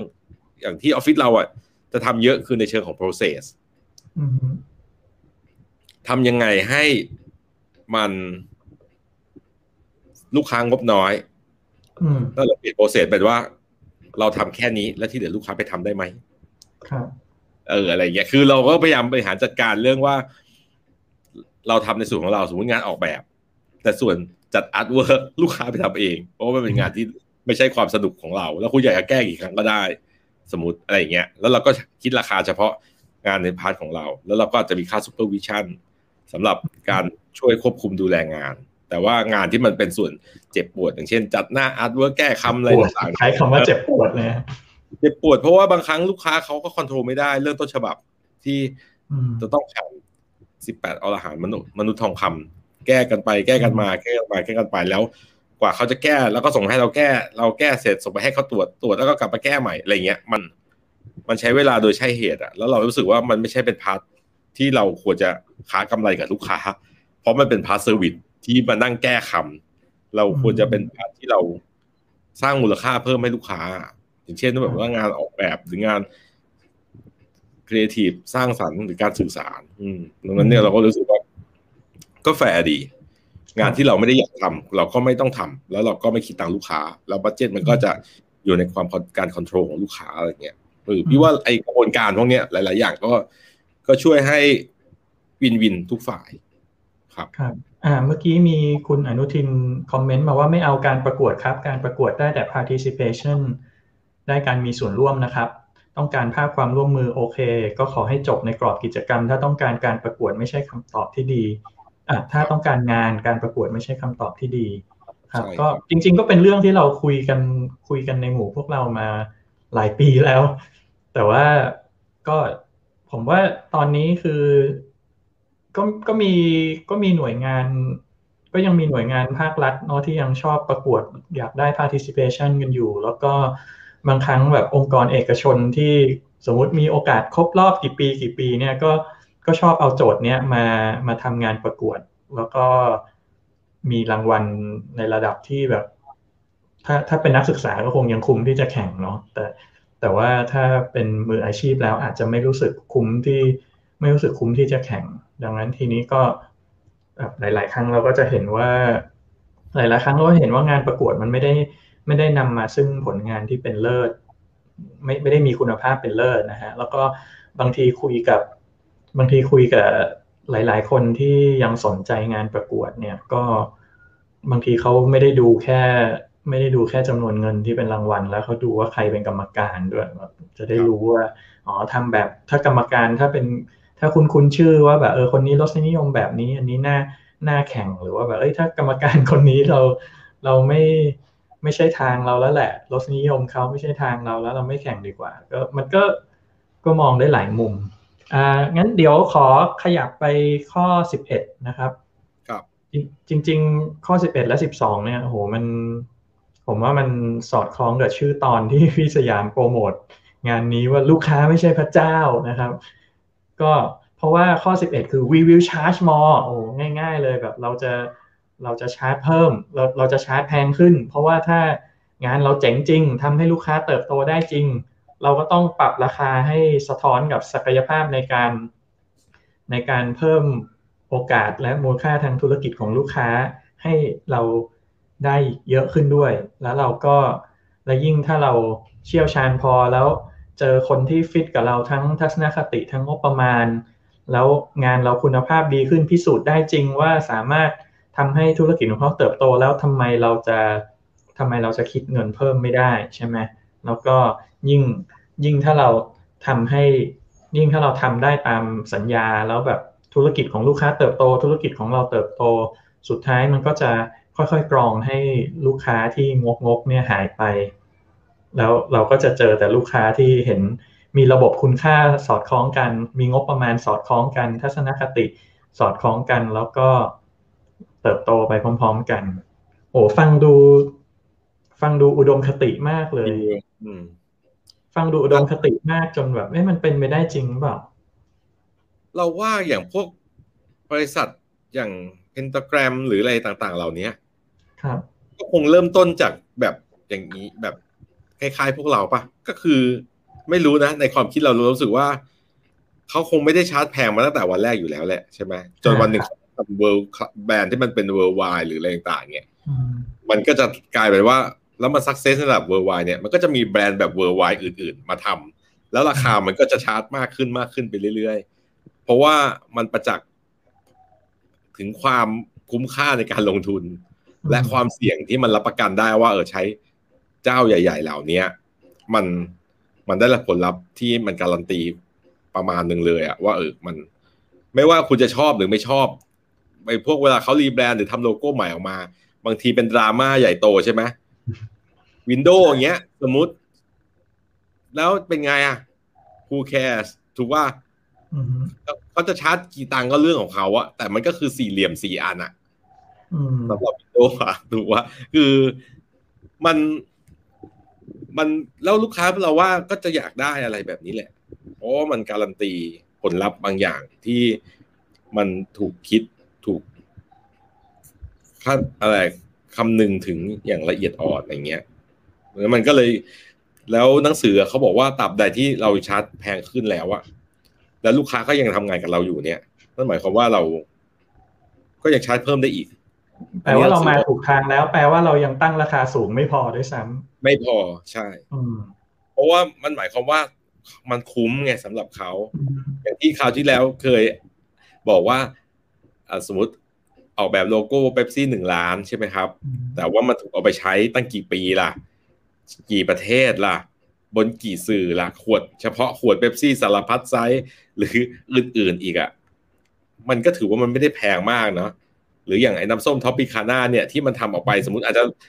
ล้านสองล้านสามล้านค่าทำเราไม่รู้ แต่สมมติว่ามันสร้างความเสียหายในระดับหลายร้อยล้าน หรือถ้าคำขายไปเรื่อยๆ แล้วยังเป็นพันล้านได้เนี่ย ความเสี่ยงมันใหญ่กว่าเงินลงทุนจ่ายค่านักออกแบบเยอะมากอะ่ะ เราเลยรู้สึกว่าบริษัทที่มันใหญ่ระดับนั้นอะ่ะ เงินค่าออกแบบเท่านั้นอะ่ะมันไม่แพงเพราะว่าความเสี่ยงหรือผลตอบแทนที่เขามองอะ่ะ มันเป็นอีกสเกลหนึ่งเลยอะครับ อืม ดังนั้นเนี่ยเราเลยคิดว่ามันก็ควรจะเป็นไอเดียของเราเนาะที่เราจะทำงานอย่างเต็มที่ เพื่อจะดึงดูดลูกค้าที่ดีขึ้นใหญ่ขึ้นแม้แต่ลูกค้าเดิมอะก็ไว้ใจให้เราทำโปรเจกต์ที่ใหญ่ขึ้นสำคัญขึ้น คุณจะครองโลกได้ด้วยการทำแบบแคตตาล็อกเหรอ ไม่มีทางหรอกถูกไหมคือคุณจะทั้งทำแคตตาล็อกแบบสินค้า อะไร superstore อะไรอย่างงี้แบบ หรือไอ้พวก mega store อย่างเงี้ย มันไม่มีทาง เราก็ต้องคิดอะไรบางอย่างที่แบบเฮ้ยมันสร้างความเปลี่ยนแปลงในเชิงของยอดขาย หรือการรับรู้หรืออะไรให้ลูกค้าเขาให้ได้ ซึ่ง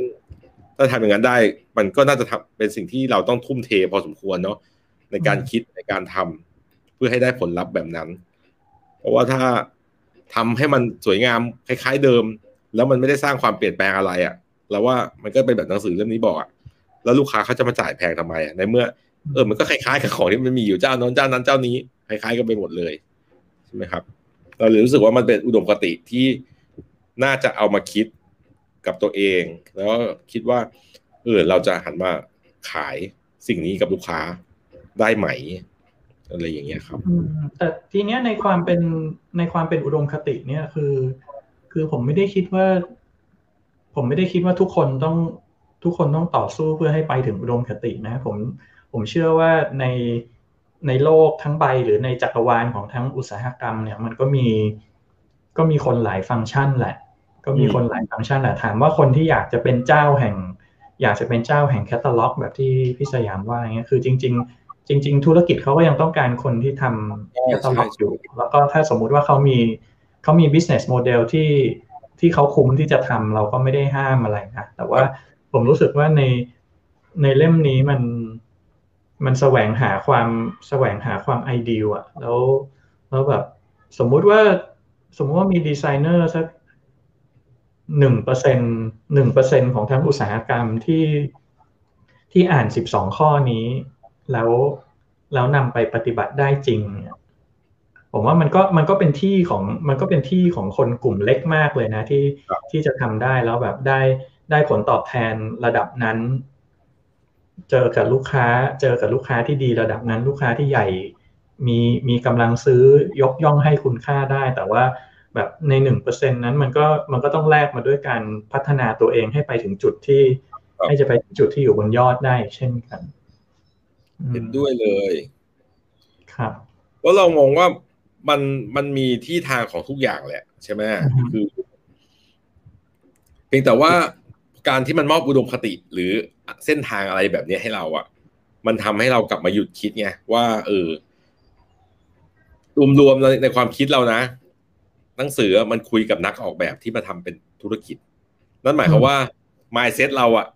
ตั้งแต่เรียนจบอะเราเหมือนเด็กห้องอาร์ตหรืออะไรบางอย่างอะพอท่านทำทำไปรับเงินเดือน ตอนนั้นพี่เงินเดือนเจ็ดพันก็ทำไปทำไปนึกออกไหมมันถึงช่วงหนึ่งเฮ้ยสมมติเราต้อง run ธุรกิจเนี่ย เรารับมือกับมันไม่ได้เราก็ต้องไปนั่งไล่ตะเวนแข่ง เราก็ต้องแบบคือเราไม่มี landscape เลยว่าเฮ้ยมันจะเปลี่ยนวิธีการ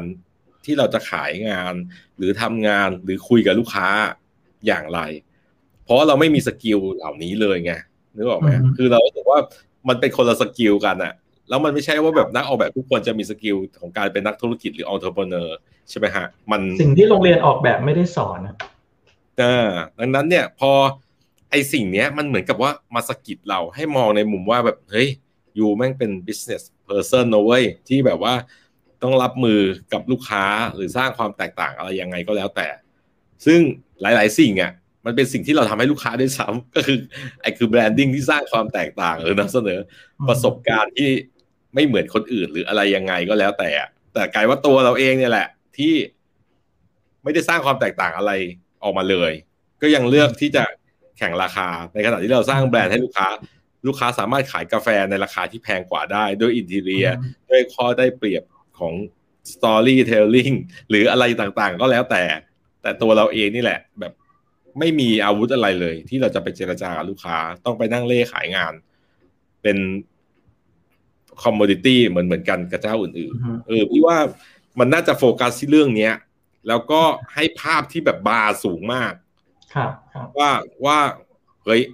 ถ้าทำแล้วมันจะโตโตโตไปถึงระดับนั้นได้ แต่พี่ว่ามันก็ไม่ได้ถึงกับ ไม่มีทางนะ เพราะว่าเอาจริงๆคือสิ่งที่เราคุยกันเนี่ย มันอาจจะเป็นลูกค้าสเกลเล็ก ๆ กับบริษัทเล็ก ๆ ของเรา แล้วตัวเลขอะ มันดีประมาณหนึ่งเลย แต่โดยเปรียบเทียบแล้วว่ามันดีกว่าราคาตลาดหรือดีดีกว่าตอนไปแข่งนึกออกไหมคือมันเหมือนกับเราเจอ ลูกค้าประจำที่เรา happy ที่จะอยู่ด้วย โดยที่เราไม่ต้องมาพูดเรื่องเงินหรือเรื่องอะไรกัน แต่ว่าต่างฝ่ายต่าง benefit ของการมีอยู่ของซึ่งกันและกันอะไรเงี้ยพี่ว่ามันก็เติบโตไปพร้อมกันนะใช่ใช่ในความคิดแบบนั้นมากกว่า อืม อืม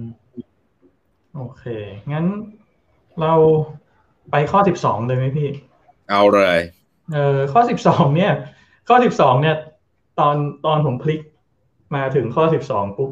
ผมไม่ได้ดู ผมไม่ได้ดู ผมไม่ได้ดูสารบัญก่อนนะ เพราะรู้สึกแบบเฮ้ยเหมือนมันดูสปอยไงเพราะเรารู้ว่า เพราะเรารู้ว่าแต่ละแต่ละบทมันจะเป็นแต่ละข้อเนอะ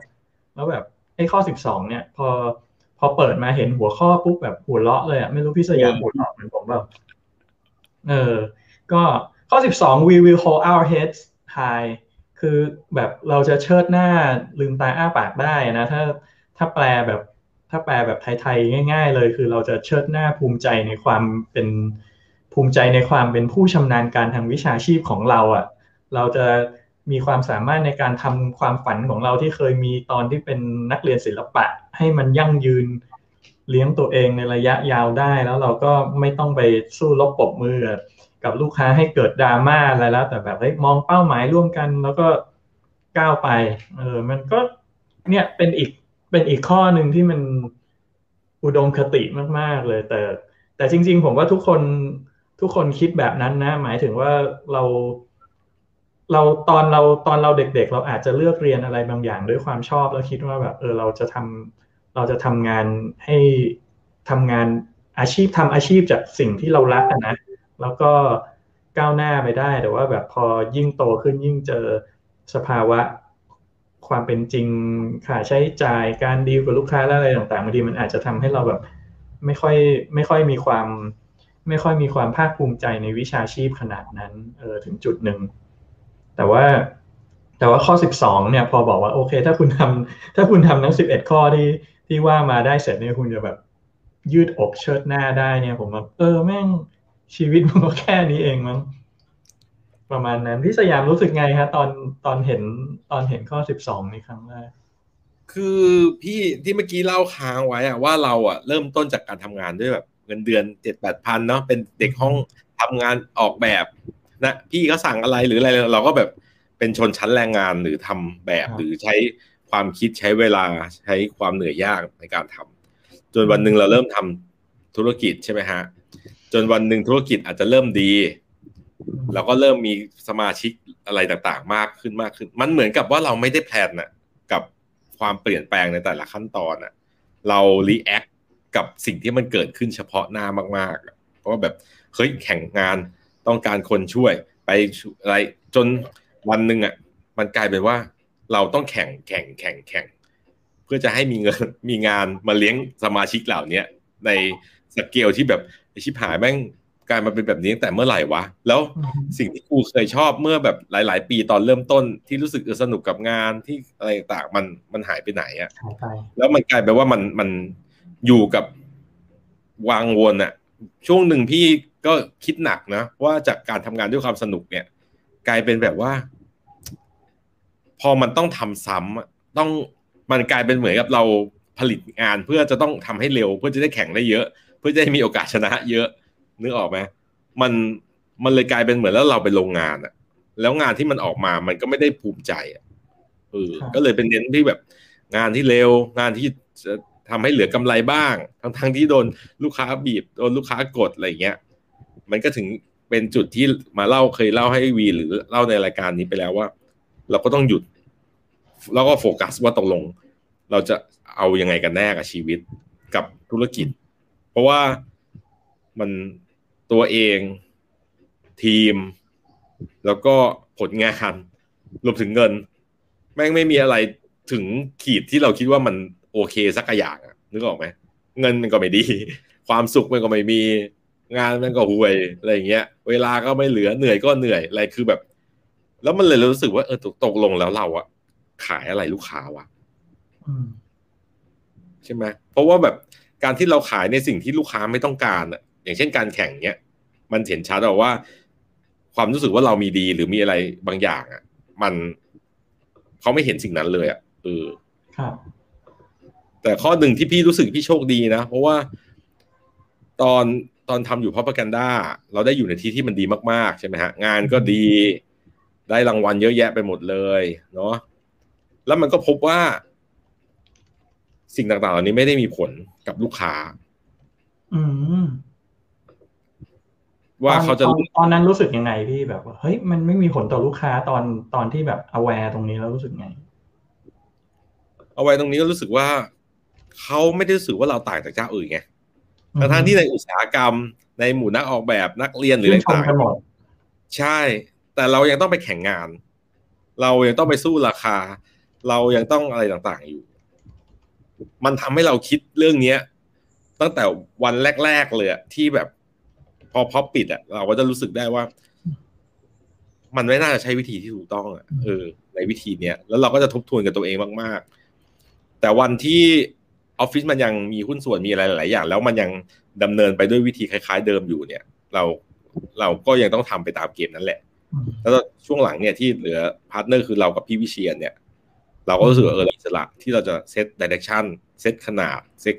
วิธีเลือกโปรเจกต์ หรือวิธีการทำงานหรือความสัมพันธ์กับลูกค้าอะไรเงี้ยในแบบที่เรารู้สึกว่ามันเบนฟิตทุกฝ่ายอืมอืม นั่นแหละ ก็ก็เป็นจุดที่งานก็น้อยลงไปอย่างเห็นได้ชัดเลยอืมฮึแต่ก็มีความสุขงานดี ความสัมพันธ์กับลูกค้าก็ดีมากอืมๆเพราะว่าทำต่อเนื่องแบบได้แบบห้าปีสิบปียี่สิบปี เกือบสามสิบปีอะไรเงี้ยมีทั้งๆที่แบบว่า คุณลองคิดดูแล้วกันว่า ถ้าวิ่งหา แต่เล่นถ้าเล่นเกมเดิมเนี่ย ทุกงานเนี่ยเราวิ่งหาลูกค้าแข่งได้หรือไม่ได้ก็ไม่รู้หรืออะไรต่างๆได้เงินเท่าที่เสนอหรือไม่ก็ไม่รู้ เพราะเดี๋ยวก็จะโดนต่ออีกเดี๋ยวก็โดนบีบอีก แต่พอเป็นลูกค้าที่เราทำเองต่อโทษนะครับนั่นเลยครับ มันก็จะทำงานง่ายขึ้น มันก็จะทำให้ราบรื่น ลูกค้าก็เห็นว่าเราช่วยอะไรเขาได้ใช่ไหมครับ แล้วเราก็สามารถช่วยให้เขาได้เต็มที่จริง ๆ เพราะว่า เรามีเป้าหมายร่วมกัน แล้วก็มีความสัมพันธ์ต่อกันที่ดีอะไรเงี้ยครับ เราก็เลย รู้สึกว่าเป็นช่วงเวลาที่งานน้อย แต่มีความชีวิตความเป็นอยู่ที่โอเค แล้วก็ทีมมีความสุข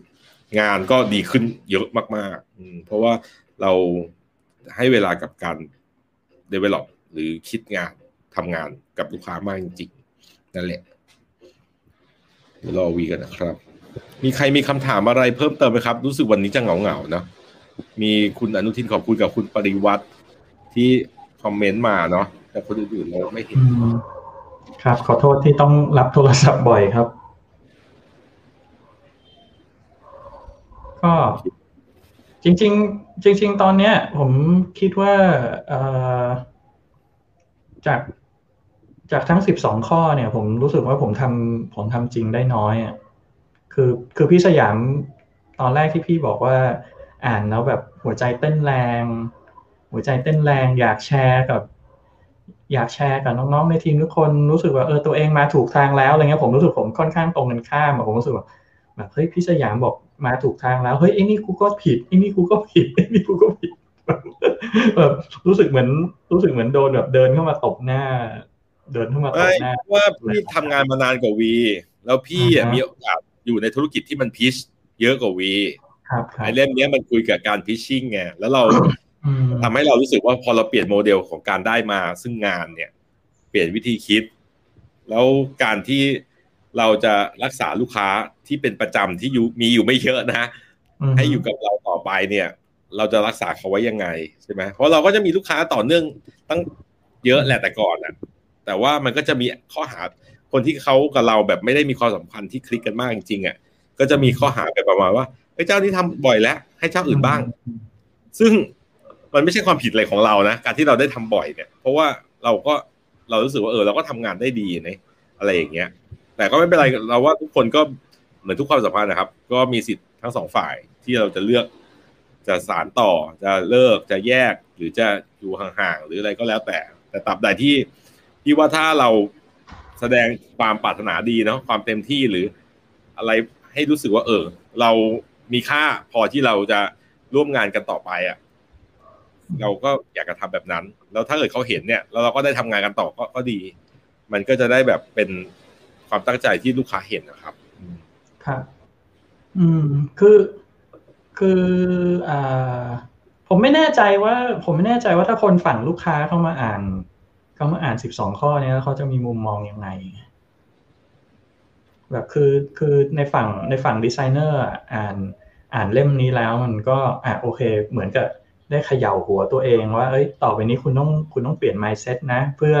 เพื่อเป้าหมายอีกอย่างหนึ่งนะ แล้วท้ายที่สุดมันจะมันจะตีกลับมาว่าไอ้สิ่งที่คุณสิ่งที่เคยเป็นความฝันของคุณตอนที่คุณเป็นนักเรียนเนี่ยจริงๆแบบคุณสามารถทำให้มันยังอยู่ในชีวิตจริงได้ ถ้าคุณถ้าคุณมีแนวปฏิบัติ ด้วย mindset แบบนี้นะ ซึ่ง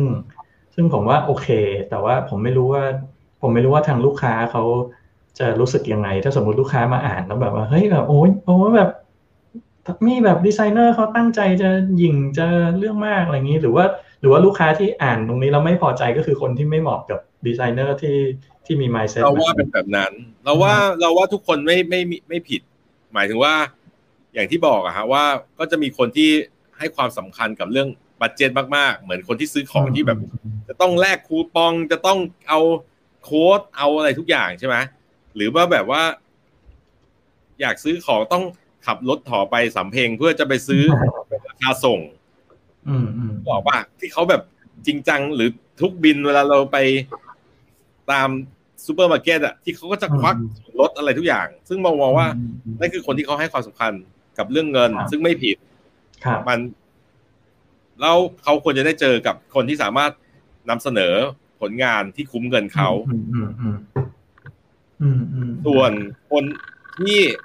คิดว่าอยากจะพาลูกค้าไปให้ถึงคำตอบที่มัน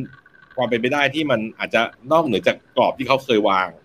อาจจะช่วยเขามองให้เห็นโอกาสว่าเฮ้ยทำแบบนี้ก็ได้นะ แล้วมันอาจจะได้ผลลัพธ์ที่น่าสนใจกว่า เกิด การรับรู้หรือสร้างคุณค่าอะไรบางอย่างให้กับแบรนด์ของคุณหรือสินค้าของคุณหรือผลตอบแทนทางด้านยอดขายเลยก็แล้วแต่ได้ดีกว่าเนี่ยน่าสนใจไหมถ้าเราจะใช้เงินลงทุนประมาณนี้ โดยคาดหวังผลตอบแทนประมาณนี้ นึกออกไหมมันก็มีคนที่คิดแบบคุ้มอะเหลือเหมือนเหมือนซื้อ Apple Care ก็มีคนที่เลือกซื้อและไม่เลือกซื้อถูกไหมครับเพราะว่ามันให้คุณค่ากับของแต่ละอย่างไม่เหมือนกัน แต่ธุรกิจเราอะ การพิชงานเนี่ยแหละ มันทำให้คุณค่าความหมายราคา หรือสเกลต้นทุนแบรนดิ้งอะไรทุกอย่างมันผสมปนเปกันไปหมด จนเราแยกไม่ออกว่า ใครอยู่ตำแหน่งแห่งไหน ในตลาดแห่งนี้อะไรอย่างเงี้ยในความคิดเรานะดังนั้นเนี่ยแล้วบางทีโทษนะครับ แล้วบางทีแล้วบางทีการพิชเยอะๆนี่ทำให้ทำให้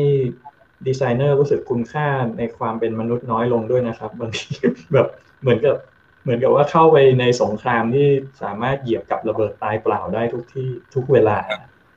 อืมก็เอาจริงๆอะพูดเวอร์ไป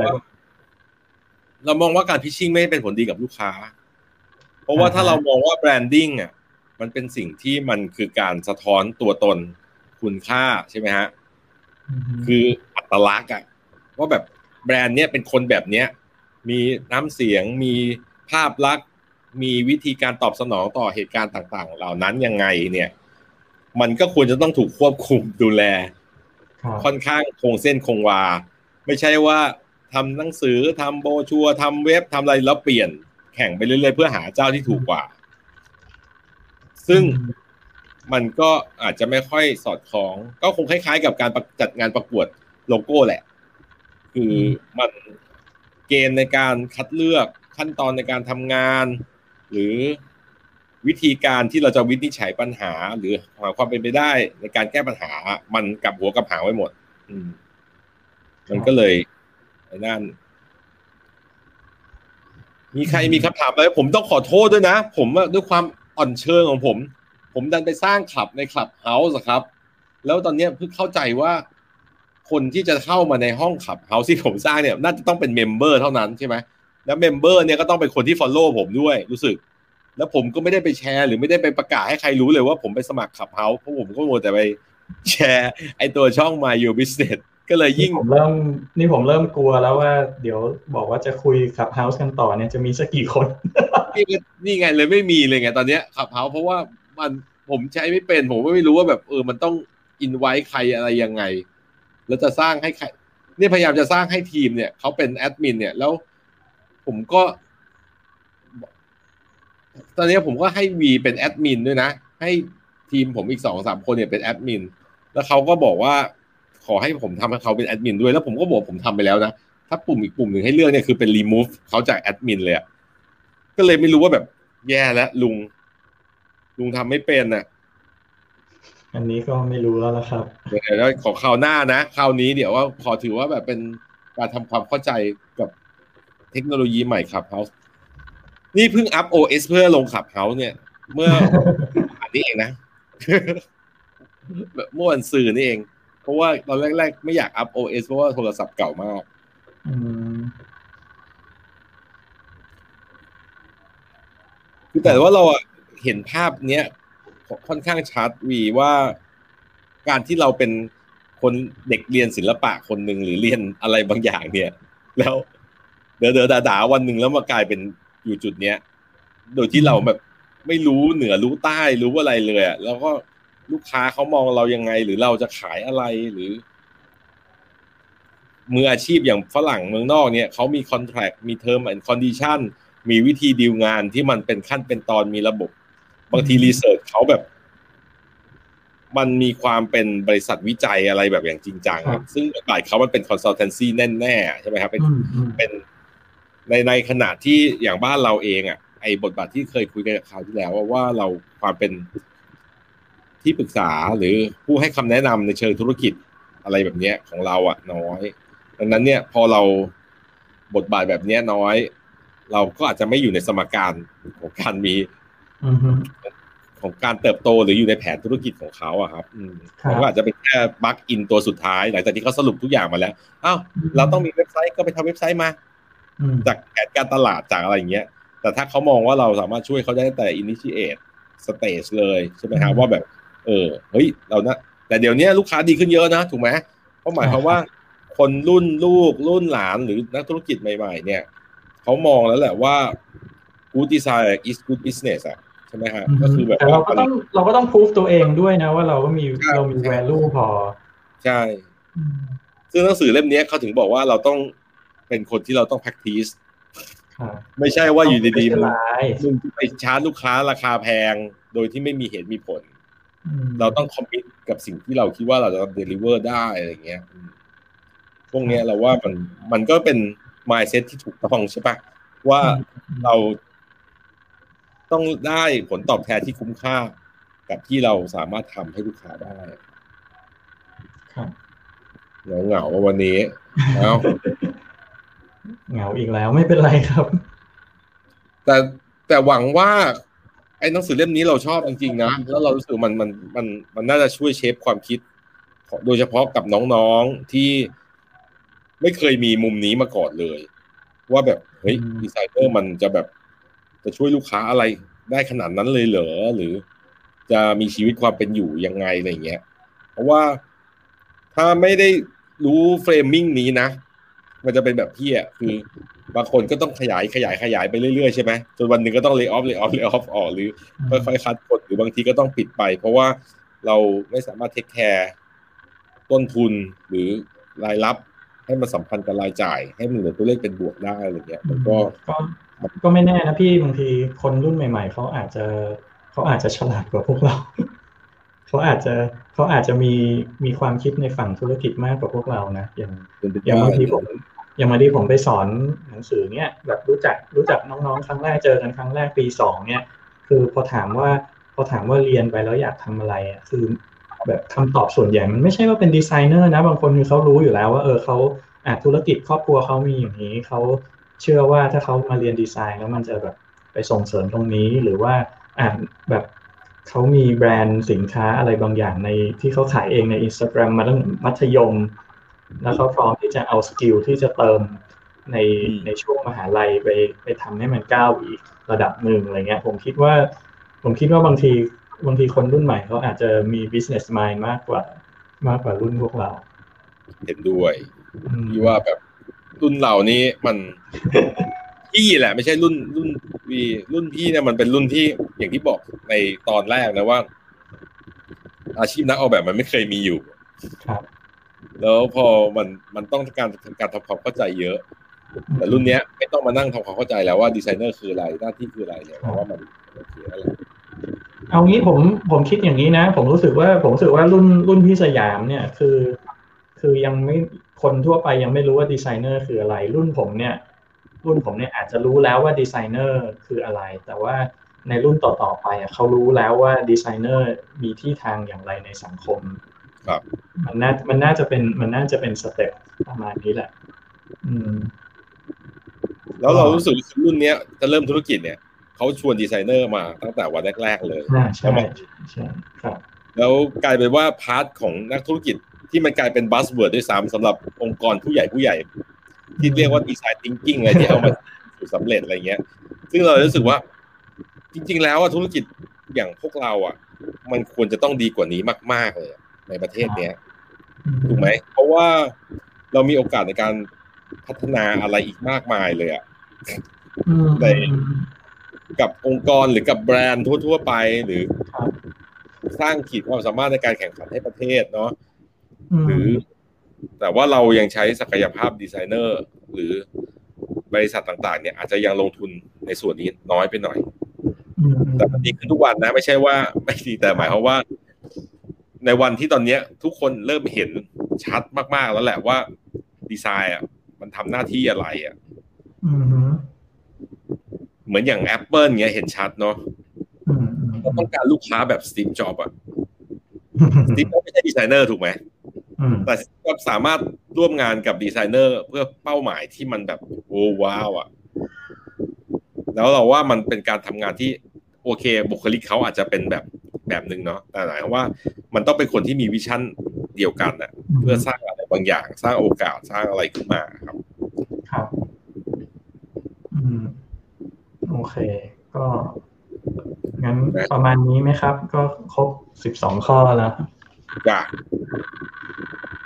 โอเคงั้น ก็ขอฝากนะครับว่าถ้าใครได้มีโอกาสลองเข้าไปกดดูใน Amazon เนาะหนังสือชื่อ The Win Without Pitching Manifesto นะครับ แล้วก็เดี๋ยวอาจจะใส่ลิงก์ไว้ให้ ผมไม่ได้อะไรจากเขาเลย แต่ผมแค่รู้สึกว่าแบบเออมัน ถ้าคนค่อยๆอ่าน ค่อยๆคิดตามเนาะมันน่าจะได้อะไรมาก แล้วก็ถ้า เข้าไปดูในเว็บไซต์เขาก็ได้ครับ ถ้ายังไม่ซื้อหนังสือเขาครับเขาก็มีบทความดีๆเป็นบล็อก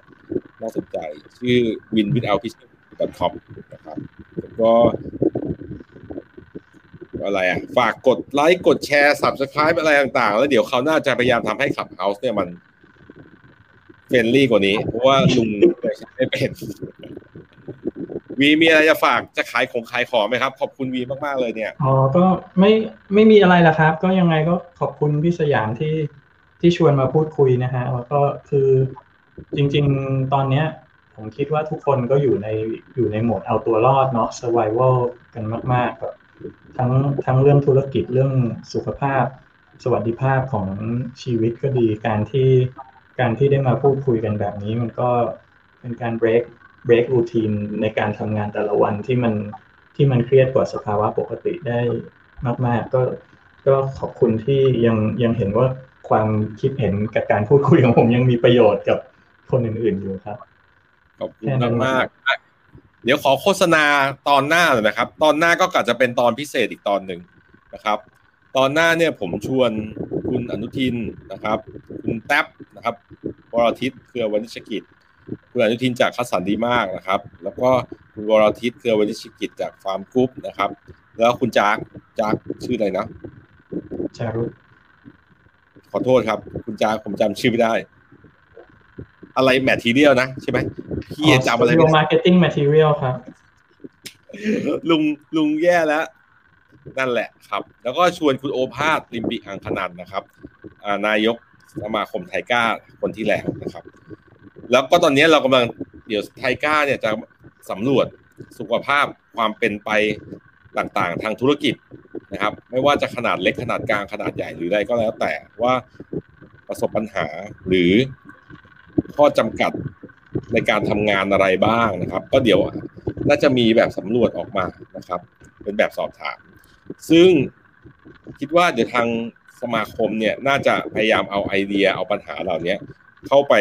นำเสนอเป็นมาตรการอะไรบางอย่างกับทางภาครัฐนะครับเพื่อจะช่วย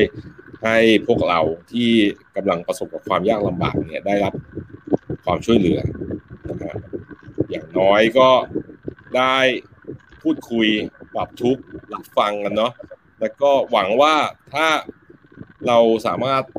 ทำอะไรบางอย่างที่มันมีกำลังมากพอที่จะเคลื่อนอะไรบางอย่างได้เนี่ย เราก็ จะอาจจะไปร่วมกับสมาคมอื่นๆ หรือธุรกิจอื่นๆ ที่กำลังประสบปัญหาเหมือนกัน เพราะว่าเรามองว่าธุรกิจขนาดแบบพวกเราเนี่ยแหละ SME เนี่ยมันมันเป็นรากฐานสำคัญของประเทศอะเราอยู่ไม่ได้จริงๆอะเอ๊ะทำไมมีเสียงมันก็จะกระทบการจ้างงานเนี่ยเฮ้ยโทษนะ วะวีเปิดเสียงเสียงหรือกับคอมพิวเตอร์พร้อมกันอัดอยู่นะเปล่านะครับไม่เสียงเมื่อกี้เหมือนกล้อง เมื่อกี้ผมปิดไมค์แล้วเสียงเสียงกล้องของพี่ยังอยู่ในฮัลโหลฮัลโหลไม่กล้องแล้วนะครับ แล้วก็ มันจะกระทบกับคนเยอะ ทั้งพนักงานครอบครัวของเขาเนาะแล้ว ผมได้คุยกับหลาย ๆ ผู้ประกอบการเนี่ยเขาบอกว่ามาตรการที่ภาครัฐออกมา บางครั้งมันถักไปถักมาเขาเข้าไปร่วมอะไรไม่ได้สักอย่างหนึ่งเลยอะไรอย่างเงี้ย แต่ว่าตอนเนี้ยเหมือนเงินเก็บเงินส่วนตัวอะไรต่างเนี่ยก็เอามาใช้เป็นช่วยพนักงาน ซึ่งผมมองว่าแบบมันน่าเห็นใจอะ่ะแล้วบางคนต้องไปกู้แบงก์ซึ่งบางคนบางบริษัทเนี่ย ปิดอาจจะง่ายกว่าเนาะ แต่ว่าปิดง่ายก็จริงแต่ว่ามันกระทบกับพนักงานกระทบ แล้วถ้าวันหนึ่งมันกลับมาใหม่อะมันมันไม่สามารถรันได้ฟังก์ชันเหมือนเดิมอะใช่ไหมครับ คือคือถ้าคือถ้าเราจะฟื้น คือถ้าเราจะฟื้นกลับมาให้เหมือนเดิมช้าแบบที่หลาย ๆสำนักเขาประเมินกันเนี่ยฮะผมว่าตอนนี้สถานการณ์มันเหมือนกับว่า มันช้าซะจนมันจะเหลือแต่ซากปรักหักพังแล้วอะใช่มันจะมันจะไม่เหลือชีวิตอยู่ในนั้นแล้ว อันนี้ขอขอขอพูดแบบ ในแง่ร้ายหน่อย เพราะว่าก็ก็กังวลก็กังวลกันอยู่คือ คือต่อให้ต่อให้เราต่อให้เราอยู่อยู่รอดได้ แต่ถ้า แต่ถ้าส่วนใหญ่ของสังคมไม่รอดด้วย ผมว่ามันก็ไม่โอเคครับ ครับ คือท้ายสุดแล้วเราก็ต้องช่วยกันแหละ ในด้านใดด้านหนึ่งเนาะแล้วตอนนี้ก็เลยกะว่าในในสัปดาห์หน้าเนี่ยครับ เราน่าจะมีเซสชั่นได้เปิดโอกาสให้ ทุกคนได้แสดงความคิดเห็น แล้วก็ไปสำรวจสุขภาพกายสุขภาพธุรกิจ แล้วก็